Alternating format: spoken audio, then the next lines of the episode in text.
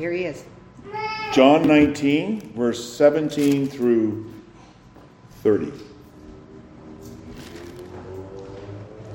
There's seven words that Jesus spoke from the cross. John mentions a few of them. And we're going to consider the third word that Jesus spoke from the cross, and that's from John 19, 25 and 27. But we begin reading at verse 17 of John 19. And he, bearing his cross, went out to a place called the place of a skull, which is called in Hebrew Golgotha, where they crucified him, and two others with him, one on either side, and Jesus in the center. Now Pilate wrote a title and put it on the cross, and the writing was, Jesus of Nazareth, the King of the Jews. Then many of the Jews read this title, for the place where Jesus was crucified was near the city, and it was written in Hebrew, Greek, and Latin. And therefore the chief priests of the Jews said to Pilate, Do not write the King of the Jews, but he said, I am the King of the Jews. Pilate answered, What I have written, I have written. Then the soldiers, when they had crucified Jesus, took his garments and made four parts, to each soldier a part, and also the tunic. Now the tunic was without seam, woven from top in one piece. They said therefore among themselves, Let us not tear it, but cast lots for it. Whose it shall be, that the scripture might be fulfilled, which says, They divided my garments among them, and for my clothing they cast lots. Therefore the soldiers did these things. Now therefore stood by the cross of Jesus. These are words of our focus this morning, 25 to 27. Now there stood by the cross of Jesus his mother and his mother's sister, Mary the wife of Clopas, and Mary Magdalene. When Jesus therefore saw his mother and the disciple whom he loved standing by, he said to his mother, Woman, behold your son. And he said to the disciple, Behold your mother. And from that hour, that disciple took her to his own home. After this, Jesus, knowing that all things were now accomplished, that the scripture might be fulfilled, said, I thirst. Now a vessel of sour wine was sitting there, and they filled a sponge with sour wine, put it on hyssop, and put it to his mouth. So when Jesus had received the sour wine, he said, It is finished. And bowing his head, he gave up his spirit. I was going to read 25 to 27 once more. Now there stood by the cross of Jesus his mother, his mother's sister, Mary, the wife of Clopas, and Mary Magdalene. When Jesus therefore saw his mother, the disciple whom he loved standing by, he said to his mother, Woman, behold your son. And then he said to the disciple, Behold your mother. And from that hour, that disciple took her to his own home. So I'd like to focus on those words for a few moments. You know, the word of Jesus from the cross is this word particularly. All the words are, but this word too, particularly full of affection, full of love, and you can say it's very touching. His own mother is at the cross. And she doesn't realize that the, the weight, the fullness of the weight that Jesus is bearing on the cross. We just read from Isaiah 53, right? He poured out his soul unto death, and also that he was numbered with the transgressors, rejected by God, rejected by men. And yet, in the midst of it all, Jesus does not forget his mother. He did not neglect her even in the most painful part of his suffering.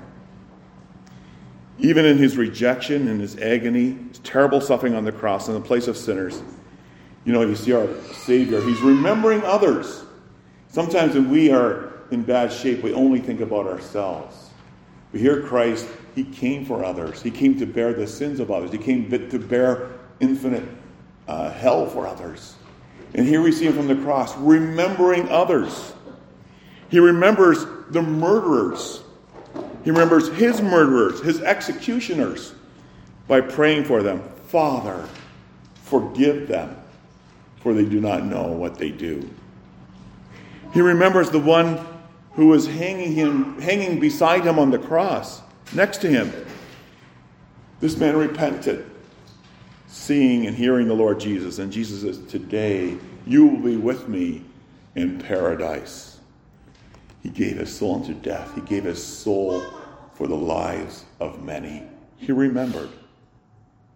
And now Jesus, as he draws some of his last moments of his breath, right, he remembers his mother. Yeah, he sees his mother standing nearby the cross. He sees her pain. He sees her grief. Which mother wouldn't for their own son? And think about the fact that the crowds have been mocking him, they've been striking him, they've been pulling out his hair, they've been beating him. The soldiers have stripped him of his clothes. Mary's son. And as Jesus hangs on the cross, drawing those last breaths, you hear him addressing his mother Woman, behold your son. And he says to the disciple, the one whom he loved, Behold your mother. What we see here is his care for the needs of his mother. That's really the whole point here. He shows his care for the needs of his mother, and he does that in two ways by giving her a son. By giving her a son, but also he shows his care for her by showing that he is her Savior. That's even more important here, that he is her Savior. But look at verses 26 and 27. Jesus cares for the needs of his mother by giving to her a son. Who's standing here at the cross? There were many. There were a number of people standing by the cross, but John here mentions four. He mentions Jesus' mother Mary, and she's also there with Jesus' aunt, Mary's sister. That was probably Salome. And there's also Mary, the wife of Clopas, was likely the aunt of Jesus from Joseph's side. And you have Mary Magdalene, the one whom Jesus cast out seven demons. And then there's mention here, the most beloved disciple, who is John. John doesn't mention his own name here, but that's who he's referring to. The most of his most beloved disciple, John. So there's five names mentioned here four women, mostly relatives, and then John himself as, well. Jesus has not been deserted by everybody. He's not been deserted by everyone. Relatives among other followers were standing nearby, and they just see this scene of one being hung on the cursed cross. His mother, the closest relation to him, sees him in all his grief, right? She sees him despised and rejected by men. We might think, what man would not be comforted by having his mother at his deathbed. That would be one of the most, pe- most important people to be at your side. But even then, think of those words which were spoken by Simeon. Remember way back in Luke 2:35 when Jesus was born? Simeon held Jesus up in his arms, and he said to Mary, his mother, he says, "Behold, this child is destined for the fall and rising of many in Israel, and for a sign which will be spoken." And then he says, "Yes, a sword will pierce through your own soul also. Mary's soul is being pierced by what she sees. Arthur Pink, in his book, The Seven Sayings from the Cross, he writes this. He describes this touching scene in this way. He says, She saw the brow of Jesus pierced with cruel thorns, but she could not smooth it over with her gentle touch. She couldn't touch him. She watched his pierced hands and feet grow numb and limp, but she could not soothe them. She marks his need of a drink, but she's not allowed to satisfy his thirst. All those things that one at the side of a deathbed may do, right? The sense of touch, the sense of providing, the sense of comfort. She would not. She was. She was not able to. She did not. She suffered in profound desolation of spirit. You may wonder why. We'll hear some of those answers a little bit later. But you see here the Son of God in his final moments of his life on the cross. He knows his mother's needs perfectly. And just as he knows all your needs.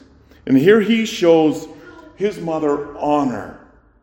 He perfectly obeys the fifth commandment. You talk about one who honored his parents or her parent, his parents. That was Christ himself. He obeyed perfectly those words of the fifth commandment honor your father and your mother. You see it in his tender love, in his tender care, in his tender action towards her. He says to his mother, Woman, behold your son. And to the disciple standing next to her, he says, Behold your, mo- your mother. What does he do? He hands over the care of his mother to his beloved disciple, to the disciple whom he loved, and that is to John. From now on, John would be her son. Right? This one would be John's mother. Right?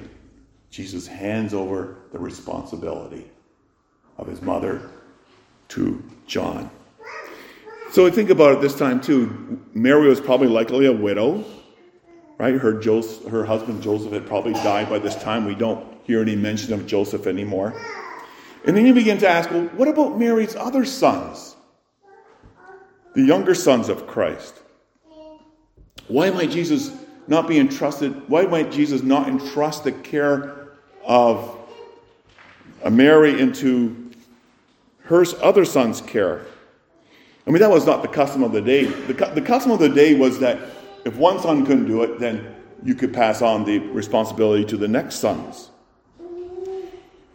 But we know also from John 7, verse 5, that his brothers did not believe in him. But whatever the reason for not putting mother into the care of the other sons, this, there's something very unique here. This new relationship between Mary and John illustrates for us the provision Christ makes for believers in the family of Christ. This is so much more important. He makes provision for his mother, right, in the family of Christ, among the family of believers. This is number one. He wanted the best for her. That's what he wanted. He wanted the best for her. He honors her. And he shows the importance of honoring, of course, our parents. That's on one level. That's not the most important message here, though. An important lesson, a more important lesson can be learned from the word of Jesus from the cross. Because one of the gifts Jesus gave us from the cross was the church. The church is the only institution that lasts forever and ever and ever. He gave us the gift of the church from the cross. You could say a loving, caring family, which is beyond blood family. It's his flock, which he purchased with his blood. Remember Jesus' earlier words to the disciples. He says, And everyone who has left houses or brothers or sisters or father or mother or children or fields for my sake will receive a hundred times as much. Jesus honors his mother because he knows that his mother would receive a hundred times more being with fellow believers, support, encouragement, love, exhortation, conviction, all those things, a hundred times more, and eternal life. Jesus knows what he's doing. He hands him over. He, he hands his mother over to his beloved disciple. But there's more here. By entrusting his mother to John, he shows that her task as mother, her calling as mother to him is now finished. That blood relationship is severed. It's done. Even now on, from now on, he will no longer have a mother. His work on earth is finished. And that also includes the relationships, the blood relationships with his family members. The work his Father gave him to do on earth is now complete. And just before he says it is finished, moments before, that's when he hands over the responsibility of his mother to his beloved disciple John. You know, that brings us to our second point. You know, Jesus really shows care for the soul of Mary. More important than blood relationship is the soul of Mary, is the soul, is the, is the spiritual state of relatives. He shows his care for the needs of his mother. Second of all, by showing that he is her Savior. Just bring out three little points under this. Notice if you look at the words again, at verse 26, does he say, Mother, behold your son? Doesn't say mother. He says, Woman, behold your son. Already there you see Christ severing his relationship, his blood, not relationship, but his blood connection with his mother. By saying woman, he in no way intends disrespect. He intends no way to show lack of affection. As a matter of fact, he shows more affection because he's being honest with her. He's being real with her. He wants to get to the point with her. Why does he address her as woman, not as mother? Three short reasons. First, Jesus' mother must not see that she is, first of all, losing her son. No. But God is giving up his son. He's giving up his only begotten son. For God so loved the world that he gave his only begotten son, that whoever believes in him should not perish, but have everlasting life. Mary, you must see me as one whom God, my Father, is giving up for your salvation, for the salvation from your sins. Not only your sins, but for the sins of all my people, all, all the people that my Father has given to me. And now she maybe perhaps begins to realize that Christ's suffering is more than just physical, but he's bearing on his back the weight also of her sins and the sins of all his people on his back tremendous grief, tremendous suffering for Christ. Yes, coming to the foot of the cross, she must, like everyone, receive Christ by faith. She must see him no longer as her son, but as her Savior. That's even closer yet. That's even more intimate yet the one who gave his life for me, who shed his blood for me, to forgive me, to take the punishment for me, the full payment of the debt of sin for me, so that I might have eternal life. That's even more special. By addressing her as woman, the suffering Son of God on the cross shows true, real, genuine care for her mother.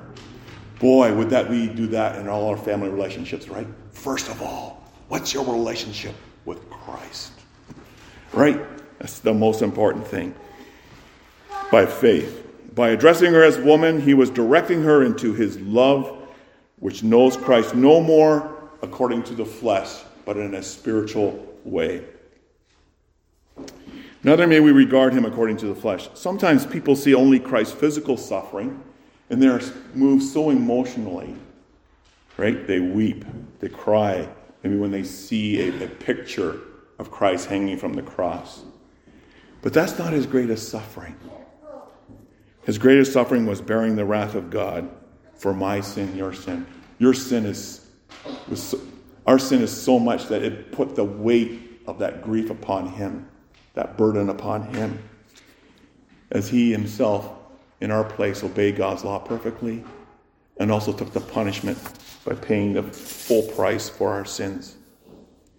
So, yeah, the call here then is weep not seeing Jesus on the cross. Don't weep because you see him on the cross. Yeah, it's, it's a horrible sight. There's no beauty, there's no majesty attract us to him. It's a horrible sight. People cry when they see those scenes. But don't weep for that. Weep for your sins, which brought him to the cross.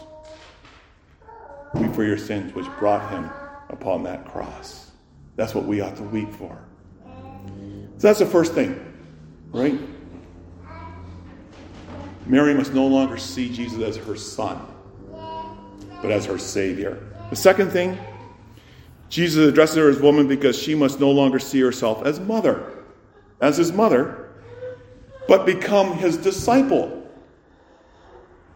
He was going to do the work he had to do.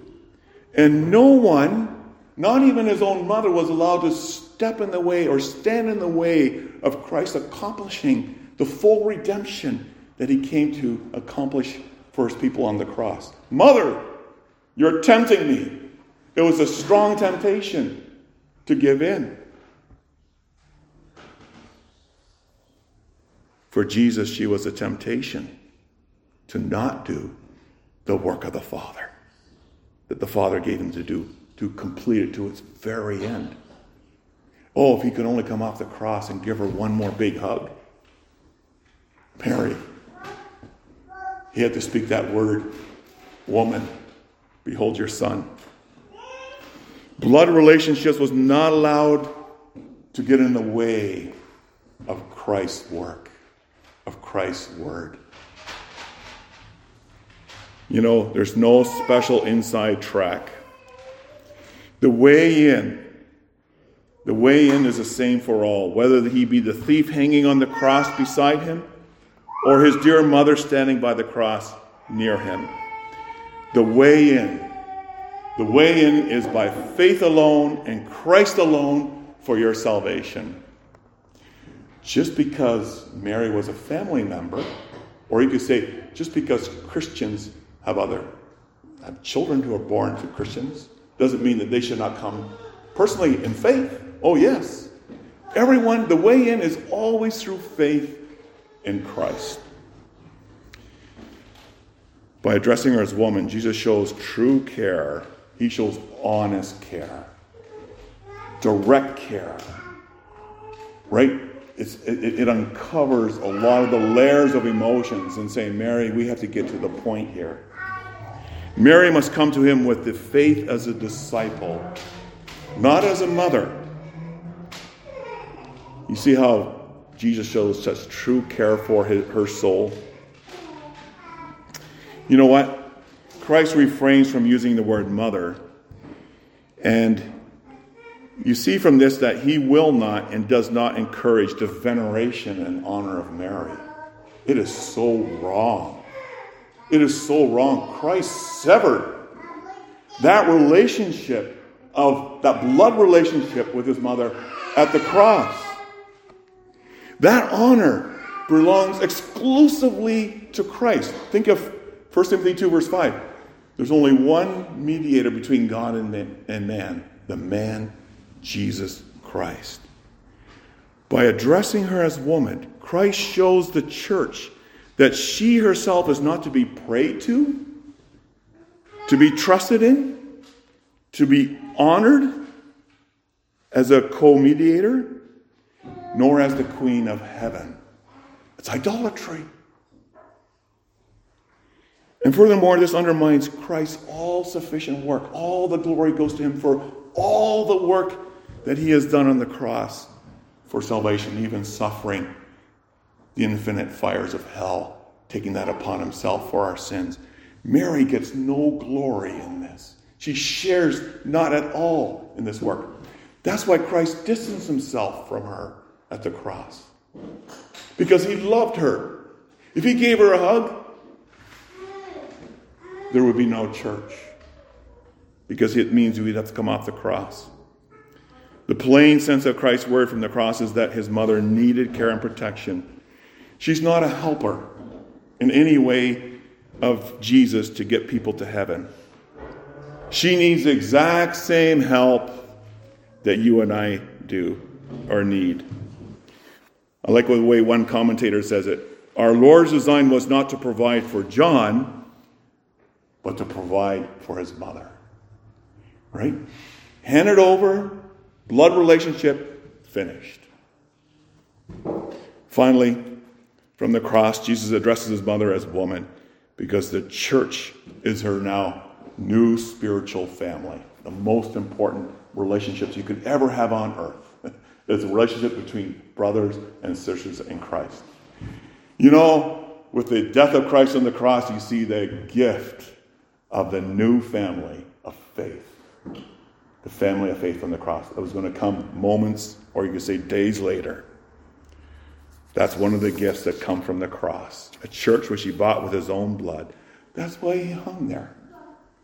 The church is the family of Christ, and therefore Jesus severed his blood ties.